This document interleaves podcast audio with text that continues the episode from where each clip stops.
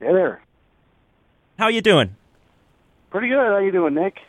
Uh, doing well. Sorry about the technological differences there. Uh, it's Oh, just, not a problem. That's just how it goes sometimes with college radio. Oh, but yeah. anyways, though, um, for my listeners out there, this is Brian Lapitan, singer for the legendary black metalers uh, NME from Seattle. Um, g- give me uh, a good introduction for my listeners out there. I guess early, a lot of people would say Venom ripoff, but not true. Uh, early black metal, American black metal, thrash, 1982 to about 86 ish. We started out as a band called Night Prowler.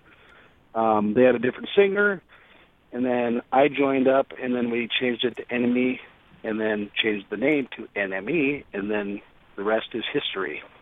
Thinking back when Unholy Death came out, what was like the energy at your shows like?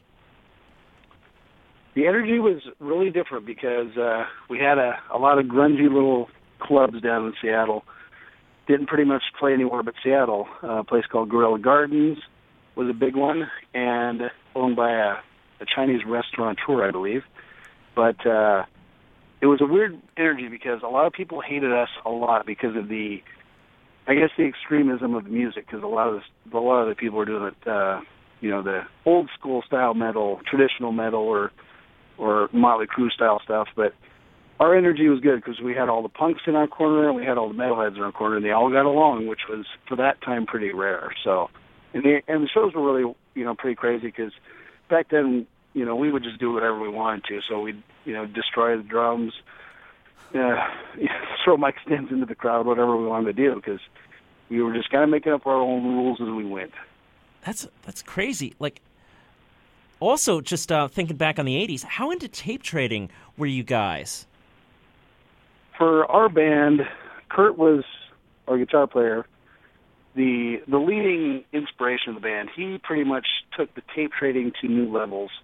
He was trading out of the country, um, pretty much to anybody that would listen, and even if they wouldn't listen, he'd still find a way for them to listen because he believed in the music that much. So he made it happen, and uh, you know that's why now I hear from people that, oh yeah, we heard your music, you know, back when I was younger in Norway or something, and apparently those tapes got duped and bootlegged, and that's where they ended up. So I think that's how we kind of ended up getting a bit of a worldwide reputation. Now, looking back, do you remember any real notable fans of your music?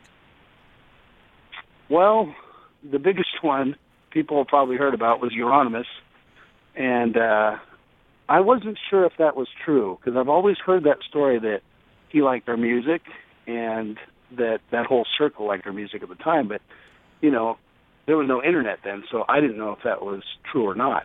So last uh, March, when I went to New York to do the other Enemy show, I met a guy named Jon Kristiansen, who's from Norway, and he was uh, he's kind of like an old school zine, I guess, zine writer.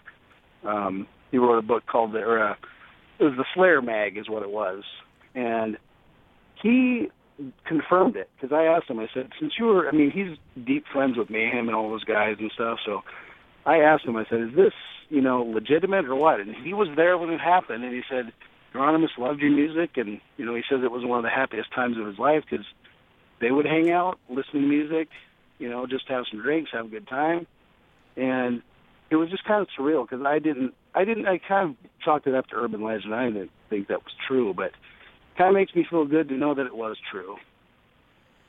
You ever hear any other stories about Euronymous? Or have any contact with him in any way?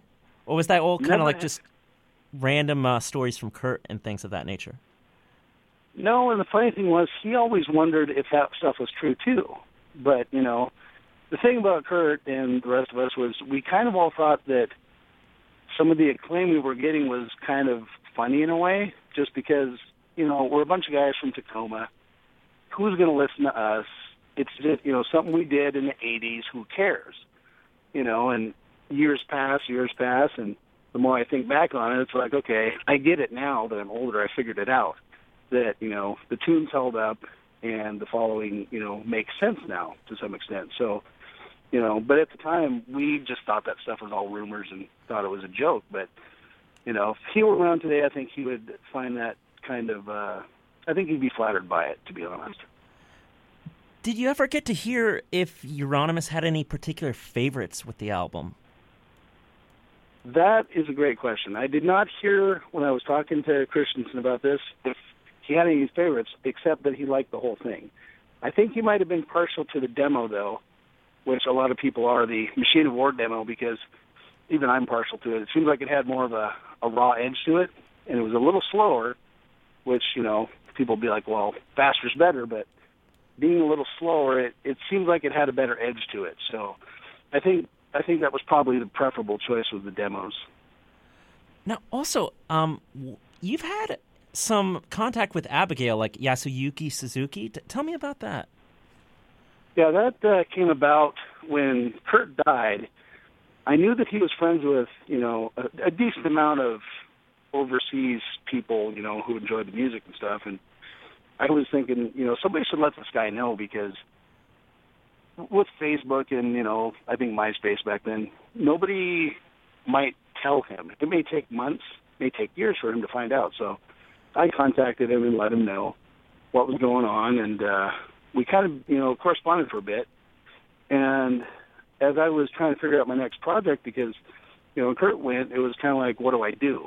So I was kind of hunting around for things to do and uh, Yasuyuki approached me with doing a split. It was kind of a an Abigail Enemy split. So they re-recorded some a couple old Enemy songs, and I sang vocals on them. And then the other side was uh, them doing some other Enemy songs and Kurt playing guitar on it.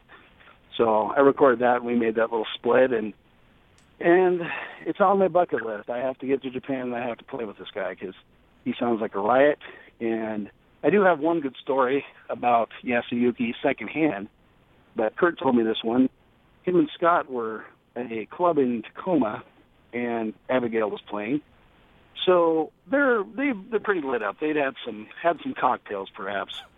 So they decided to, you know, get a little rowdy, and they're like, "Hey, they're playing one of our songs because they're playing an enemy cover." And Kurt and Scott went up there so they could be like, "Hey, we're going to join in." Well, the door the door guys and the bouncers didn't know who they were, so basically the guys who made the songs in the first place were denied access to the stage because no one knew who they were. And then they proceeded to, you know, get hammered with Yasuyuki and company and, you know, had a merry time of it. But, you know, I have to I have to rectify that and play a show with these guys just to make up for all of it. Damn man. So also I guess thinking back like during the heyday of Enemy, who were like some of your favorite bands to like share the bill with? Well, the number one, and I was always jealous of this band, and they probably know this because I've talked to them a little bit. The Accused, the splatter, the splatterpunk kings of the Northwest, um, Blaine and company. They were at the top of their game. I've never seen probably anybody so energetic, maybe except for John Gallagher from Raven, because Blaine was. They were just. They were so on point and so solid and heavy energetic. The mosh pits were huge, and they, you know, they had a, a decent amount. They had a ridiculous following back in the day, but those guys were by far my favorite. Um, the other ones we played with a local band named Mayhem, no relation, and we played with them a lot of times. Um, the other ones kind of they all varied, but another uh, good one was Max Plank. It was a three-piece. Uh, we had a bass player that was a a female, and uh, they were also pretty good. But a lot of bands didn't like sharing the bill with us because I think they thought we were, you know, like a lot of people think of Venom, total crap, and you know, it was just too noisy, too chaotic. It was a little different than some of the stuff they were doing, but you know, those three for sure were some of our favorites. I can imagine. Now, you were at the Defenders of the Old show in New York City last year, and now you're hitting the opposite coast in Portland with the Famine Fest.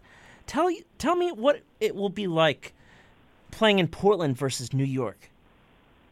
Well, for one, the commute will be a lot easier for me because it's only about two hours and 15 minutes, so that'll be helpful.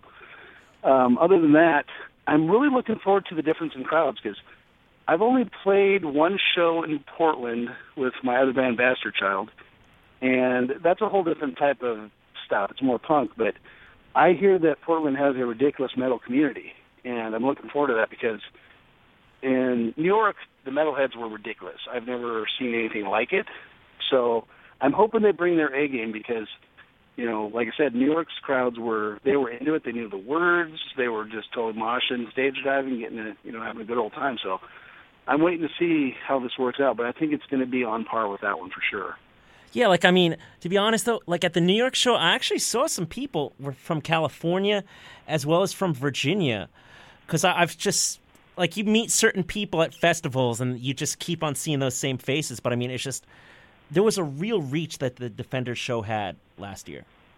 Oh yeah, there was. Uh, I talked to a few people from.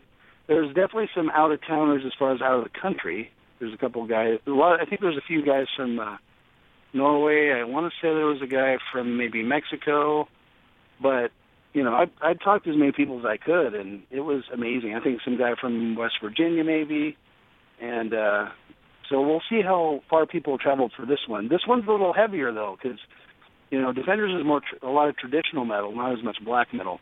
But this one's, uh, you know, pretty much made for the black metal hardcore, you know, thrash fan for sure. Yeah, like so- something that really attracted me to Portland is just like it's such a real haven for the black metal community, and uh, there's a real level of support you'll see there too. Well, it's you know, it's probably because our climates are the same. Yeah, we're all depressed because it's always dark and it's always raining, so you got to channel that stuff in some way. Now, can you tell me the lineup? The, who you're going to be sharing the stage with? Like I'm talking about like the guitarist, bassist, drummer. Who's going to be filling out the rest of the band with you for Unholy Death? Well, for this one, we've got Dylan and Seth from the Necrodrunk. So they're pretty much the Portland's answer to pretty much every filthy band you've ever heard of times 20. I mean, they're they're fast, they're heavy, they're ridiculous. And then the third member is Ray, who plays in Cemetery Lust with Dylan and Seth also. So, you know, we uh, I drove up there last week. We had a really awesome practice. Went through the set a couple of times, and it was pretty flawless as you want it to be. I mean, that, that's the one thing about the Defender show is some people complained said, "Oh, well, it was too clean for Enemy," and I'm like, "What are you talking about? How is that a how's that a complaint?" So I think this is going to be tight. Um, and you know, these guys love heavy music. They're almost like mirror images of the guys in New York because they love it heavy, so they're ready to roll. Now, um, I guess thinking about the recording of the Unholy Death album, what what was it like just being able to be in the studio with like Kurt and well, everybody? I was I was uh, I want to say I was 17 when that happened because I had to have my parents sign the release for the the album contract, and it was a little strip mall in a town called Federal Way. It does not exist anymore. There's a Best Buy where that used to be, and it was a place called uh, John Agostino Studios, who also doesn't. I don't think he has a studio anymore, but um, we did the demo there, and then we ended up coming back doing the album. And it was very odd because we did do we did record everything simultaneously, and I just assume that's the way everybody did it since then. I found out later, obviously you don't, but I think that's what attributed to a lot of the. Uh, there's a lot of mess ups on there, from from my end at least, but it it's definitely what gave it the raw feel that it had was, you know, we didn't do a ton of takes. You know, we did a few if it was a major mess up. Those are all outtakes from the album, but um, definitely playing all together at the same time helped a lot because we're on a budget, you know, and people always say, "Oh, well, it sounded like it was recorded in a bathroom or a gymnasium." And it's like, no, it was recorded in a studio, but it was done kind of quick. I think it was maybe maybe a weekend, perhaps. I think something like that. Damn. So, like, tell me, what are your three favorite songs from that album? That's pretty easy. Acid Rain is my favorite. Um, I like the demo version better because it was a little slower, and we're going to be doing it slower. That that type of version uh, for the show, and then Lethal Dose and Warrior, the Mad Max song, which I like that one because it's really the only one that's fairly slow. Kind of gives me a really good chance to bite into some lyrics and you know, kind of be a little more sinister, I guess. But yeah, those three. Now, tell me, I guess, what musical projects you've been working on in recent days, besides obviously the Unholy Death thing. Well, I've I've been working. I've been working on with a band called Bastard Child for, geez, probably going on ten years now. We just finished making our new album, which I cannot tell you the title because it is extremely filthy. It's uh, it's punk, it's metal, it's semi comedy. I mean, a lot of the lyrics are just hilarious. But uh, we've been we finished that one up in the summer, and now we're trying to we're getting it mixed, mastered, and are in the process of getting a new bass player. Our bass player has retired, so we have to find a new one. And so that's kind of like the next thing on my on my docket of things to do. And then I worked on a um, guest track with a band called Gray Skull.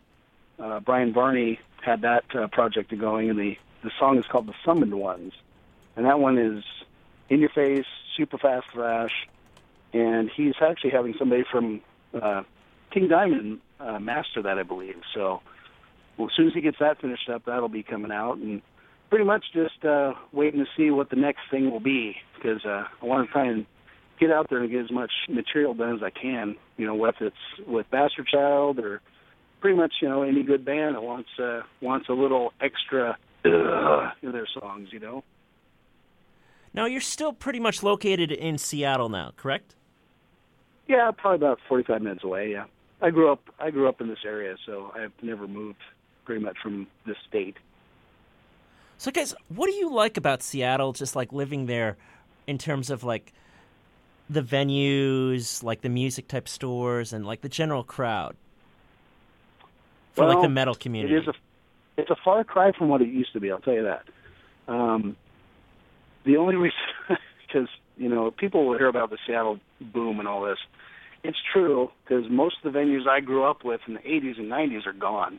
They've been gone for a long time. There's only pretty much maybe two big venues for the you know the smaller bands like the Saxons and Ravens and stuff, and some of the underground bands. But a lot of these venues they they pop up and they disappear fairly quick because the real estate in Seattle is so valuable that they don't want to use it for clubs.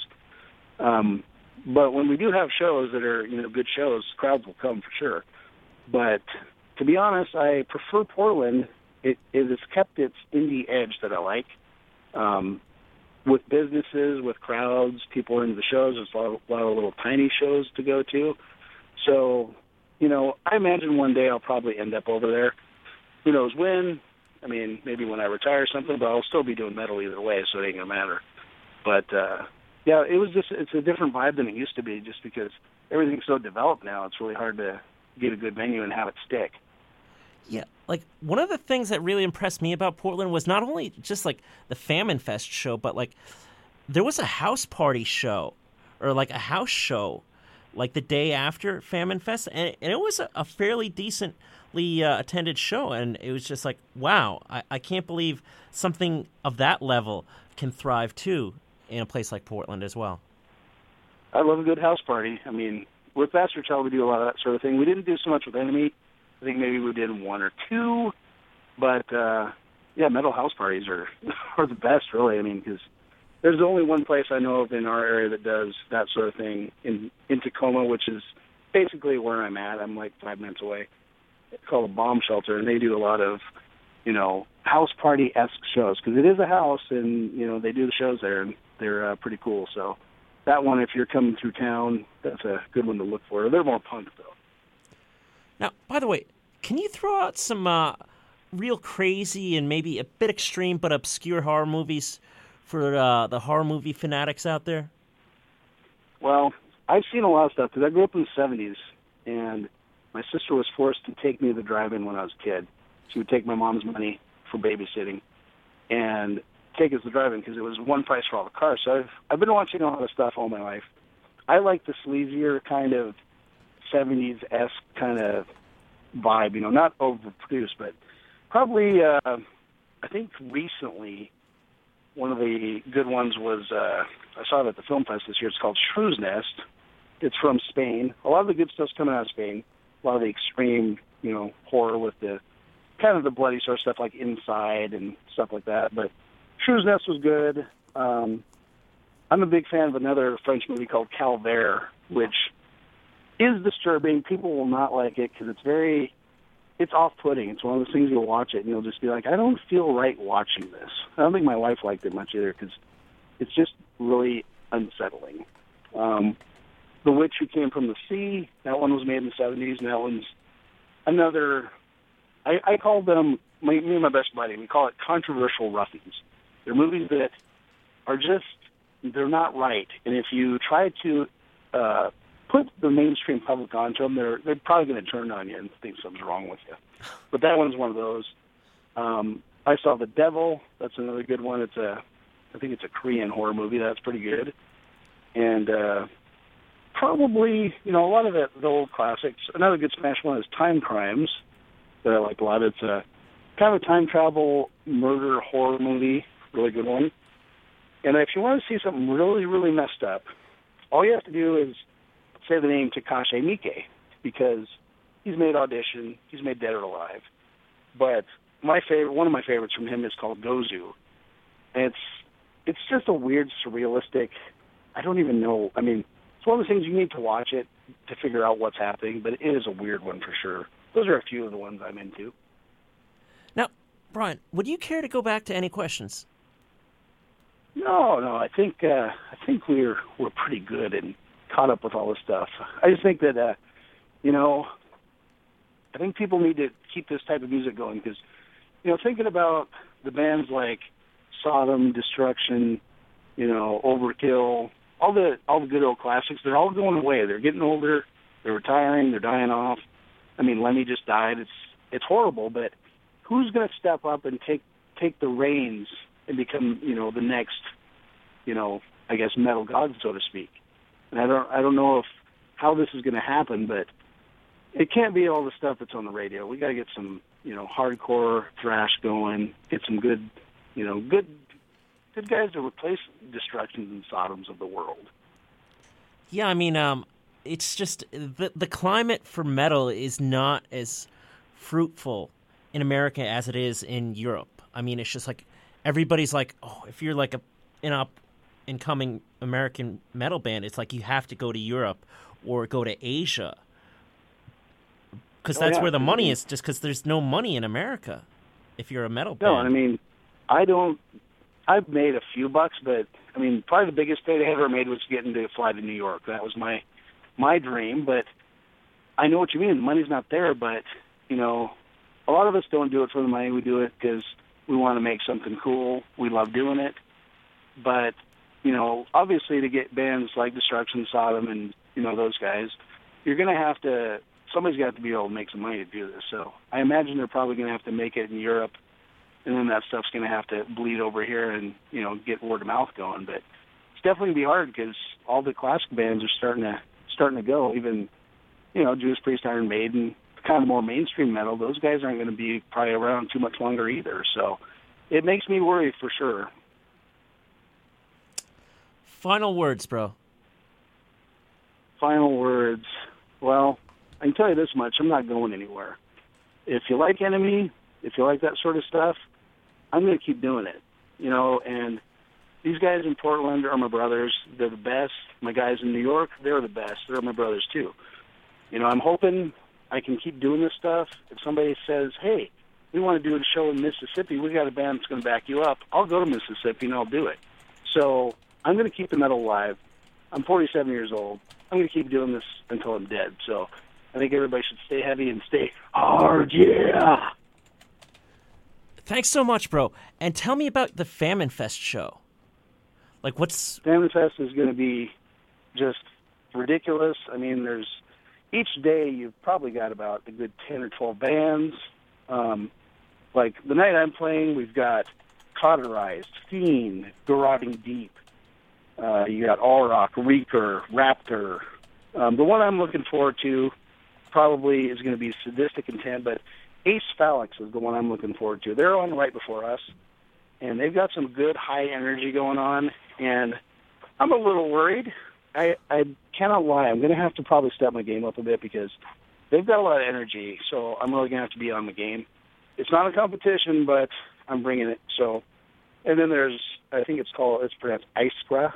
Um, those guys are going to be playing, and uh, Sem Semiternal Dusk, Sempiternal Dust, I think it's called.